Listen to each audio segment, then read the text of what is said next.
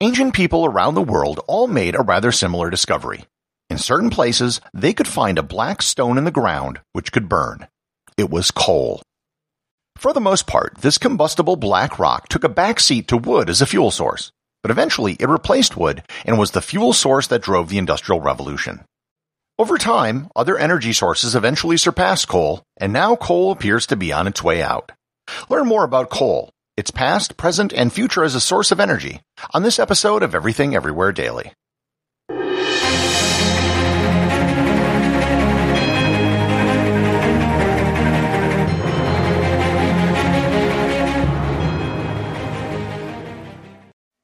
This episode is sponsored by ButcherBox.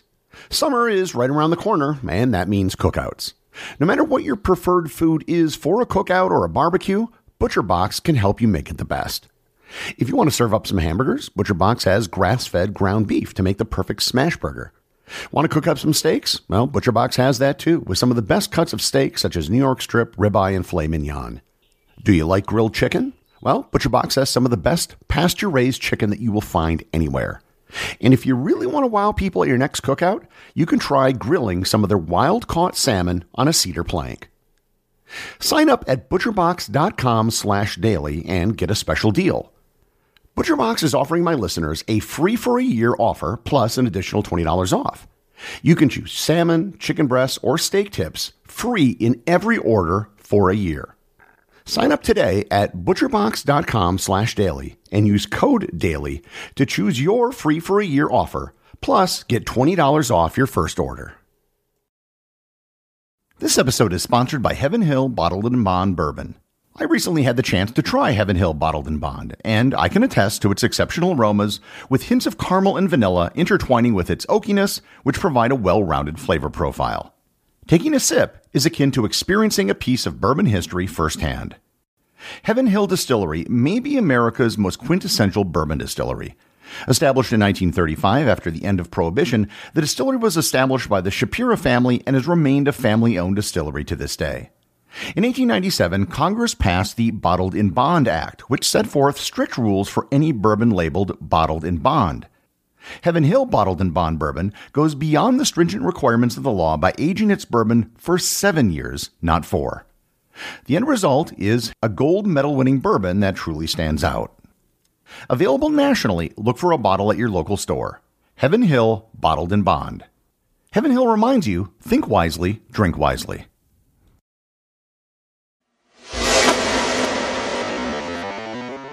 I might as well start this episode right at the beginning by explaining exactly what coal is. Coal is a black, sedimentary rock that was formed geologically from dead organic matter.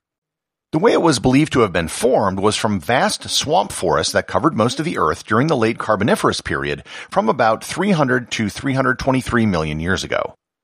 These swamp forests were, as the name would suggest, large swampy areas with dense tree growth. As plants died, they fell into the muddy water where they couldn't oxidize and decay. Eventually, this layer of organic matter built up and was covered by more sediment layers. Over time, this layer of organic matter would become what's known as peat, which in and of itself is a combustible fuel source. But after further compression by more sediment over millions of years, water, methane, and carbon dioxide would be expelled, leaving a denser rock with more carbon. Coal is a rock, but it's not a mineral, so there isn't a single chemical formula for coal. There are different types of coal based on the geological processes which acted on it. Roughly speaking, there are four grades of coal. The lowest grade of coal is called lignite. Lignite is brownish in color and has the lowest amount of carbon and the highest amount of moisture of any coal. This is usually used only for electrical generation. The next highest grade is subbituminous. Subbituminous coal is black and has a dull appearance, and it's also used for electrical generation. Above that is bituminous. This is black and shinier with a higher carbon content. It can be used for electrical generation, but it's also used for creating heat in steelmaking. The highest grade of coal is called anthracite. This is known as hard coal. It has the most luster, the least impurities, and carbon content, which is usually over 85%. Only 1% of all the coal in the world is anthracite. A geologist by the name of Carl Hilt in the late 19th century established what is known as Hilt's Law, which says that the deeper the coal, the higher its grade. Humans knew about coal very early on. Where coal seams managed to reach the surface, coal was easily accessible. Early humans found coal almost everywhere on Earth. The first recorded use of coal came from northern China about 6,000 years ago, and some of the first uses were actually as a stone that could be easily carved. However, the early Chinese also found out that this stone could burn, and they had lots of it. Marco Polo noted coal was used extensively in China during his travels in the 13th century. Coal was also used on the island of Britain during the Bronze Age, and it was exploited during the Roman era. And there is ample evidence of the Greeks, Aztecs, and other cultures using coal where and when they could find it. While coal was used in the ancient world, it wasn't necessarily the preferred fuel source. Mining was more difficult than chopping down trees, so it had limited use. The place where coal really took off was in Britain. The coal trade as an industry began around the year 1000, and it was used as a source of heat and for cooking. However, for centuries it still took a backseat to wood. In 1306, after it became obvious that coal was much more polluting than wood, coal was actually banned by royal decree in the city of London by King Edward I. By the late 16th and early 17th centuries, however, Britain started running out of trees. Coal production had to be stepped up, which meant that simple hand-dug pits and coal taken from seawalls where coal seams were exposed wasn't going to be enough. This meant the creation of coal mines to meet the demand for coal. Here I should probably note the differences between coal and wood. The amount of energy obtained in wood and coal per unit of mass really isn't that much different. The big difference is that coal is much denser, so it has much more energy per unit of volume. Coal mining was, and still is, a very dangerous and dirty business. You were literally digging up something flammable, which would often have pockets of methane, and on top of that, there was also dust that came from the coal which got into everything, including the lungs of miners. One big difference between mining for coal and mining for ore is that you could use most of what came out of a coal mine. If you were mining for gold, silver, or copper, there would usually only be a tiny amount of ore and a lot of useless rock. If you remember back to my episode on the steam engine, the very first steam engines were designed as pumps to take water out of coal mines. So, Steam engines were invented to facilitate coal mining, but it needed a source of fuel which increased the demand for even more coal. From 1700 to 1750, British coal production increased by 50%. From 1750 to 1800, it had increased another 100%. And the next 50 years, from 1800 to 1850, coal production increased 500%. It was coal that drove the Industrial Revolution in the 19th century. It fueled the trains, steamships, and the steam engines in the factories. Coal mining sprung up all over the world. Germany, Russia, North America, South Africa, Mexico, Australia, India, China, and Japan all had coal mines. Coal also became the preferred fuel source in major cities due to its compact form of energy. Homes had coal burning fireplaces and stoves, and coal would be delivered to buildings via a coal chute. There was another major use for coal that also drove the Industrial Revolution coke. Coke is coal that has been heated to remove most impurities and to increase its carbon content. Coke is to coal what charcoal is to wood. Coke is critical in the creation of iron and steel as it can burn hotter than coal, which is necessary when using blast furnaces to produce cast iron. The 19th century also saw the rise of coal gasification. Coal gas is the product of heating coal without any air, and it's a byproduct of the creation of coke. The resulting gas is a mixture of methane, carbon monoxide, carbon dioxide, hydrogen gas, and water. Coal gas was what was primarily used to light gas street lamps at night, and eventually it was extended to homes for use in heating and cooking. It was primarily the domestic use of coal that made London such a dirty place in the later half of the 19th century. What Edward I knew over 500 years earlier hadn't really changed. Coal was dirty far more dirty than wood in terms of the quantity and quality of what is emitted during combustion. Coal releases ash, nitrous oxide, sulfur dioxide, and heavy metal particles, including trace amounts of radioactive elements like uranium. These coal emissions, coupled with London's famous fog, resulted in several severe 19th century smog episodes. In 1873, a smog lasted three days and killed 700 people. In 1880, an even worse smog event occurred which killed approximately 1,000 people, and in 1893 another smog event killed 1,000 people. But perhaps the worst event was the Great Smog of 1952. For four days, London was brought to a standstill by a coal-induced smog.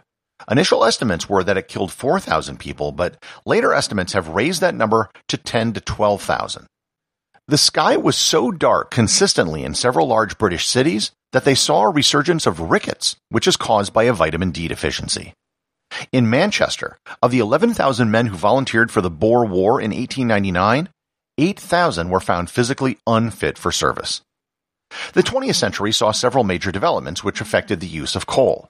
Electrification moved a great deal of coal burning to centralized power stations. It wasn't necessary to have coal on site to run steam-powered machinery in most places anymore. This removed much of the infrastructure surrounding the delivery of coal as it now just had to go to only a few places. While the use of coal shifted to fewer larger facilities, overall demand for coal didn't decrease. Throughout the 20th century, coal remained the cheapest and most abundant source of fuel for power plants.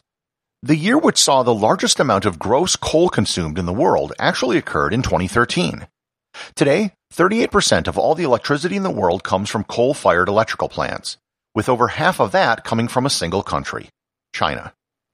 Mining for coal can be done in one of two ways, depending on where the coal is located. If a coal seam goes deep underground, then it requires the use of a mine shaft and underground mining. But if the seam is near the surface, then it can usually be extracted via open pit or strip mining. Open pit mining is far more cost effective and safer than underground mining, but it also does more damage to the environment as everything is exposed to the surface. The type of mine is dependent upon the quirks of local geology. In Britain and China, most coal mines were or are deep underground. In the United States and Germany, many coal mines are in the open air. The largest coal producing state in the United States is Wyoming, which is almost entirely surface mining, and it produces three and a half times more than the second state, which is West Virginia. The largest vehicle in the world is the Bagger 293 excavator, which is in use at the Hambach surface mine in Germany, located between Frankfurt and Cologne. It's over 300 feet tall, 700 feet long, and weighs 14,200 tons. Coal mining in Britain, which at one point was probably the largest single industry in the country, hiring over 1.2 million people at its peak in 1920, effectually ceased in 2015 with the closure of the last deep coal mine in the country. One side effect of underground coal seams is that sometimes they can start on fire. When a coal seam ignites, it can burn for hundreds or thousands of years. Most coal seam fires are actually natural occurrences, and there's evidence of coal seams being burned underground over a million years ago. Burning Mountain, Australia, located 225 kilometers north of Sydney, is an underground fire that has been burning for over 6,000 years.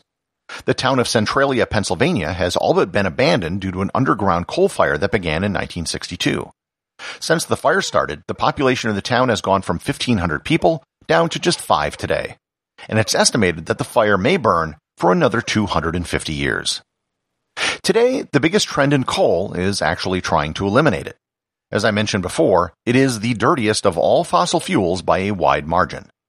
Coal is single-handedly responsible for 25% of all CO2 emissions worldwide.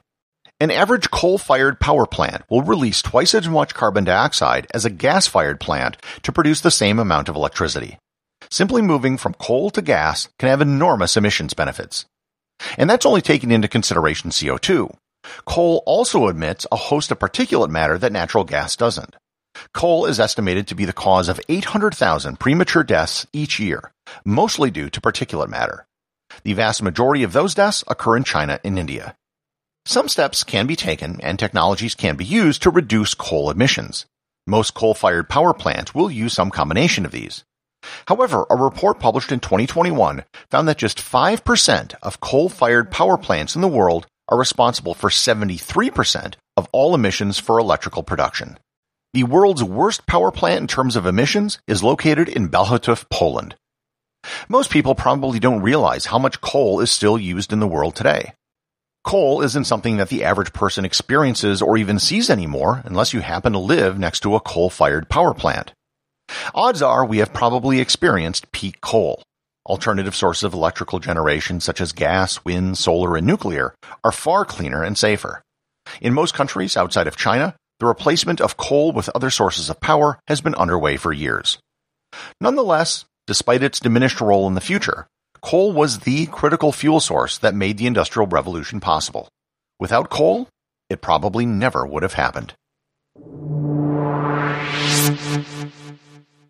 Everything Everywhere Daily is an Airwave Media podcast. The executive producer is Darcy Adams. The associate producers are Thor Thompson and Peter Bennett. I have a bunch of boostograms to read today. I've received several dozen 1000 sat boosts from Petar, who has been going through the back catalog on the Fountain Podcast app. In the episode about Stanislav Petrov, the man who saved the world, he simply said, Thank you, Stanislav. And considering that Stanislav single-handedly prevented an accidental nuclear war from starting, I think that thanks are in order.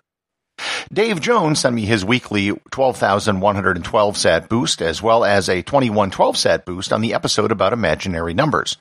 He said, quote, it's always good to remember that mathematics is simply an analog, sometimes a really good one, of the real world and not an actual representation.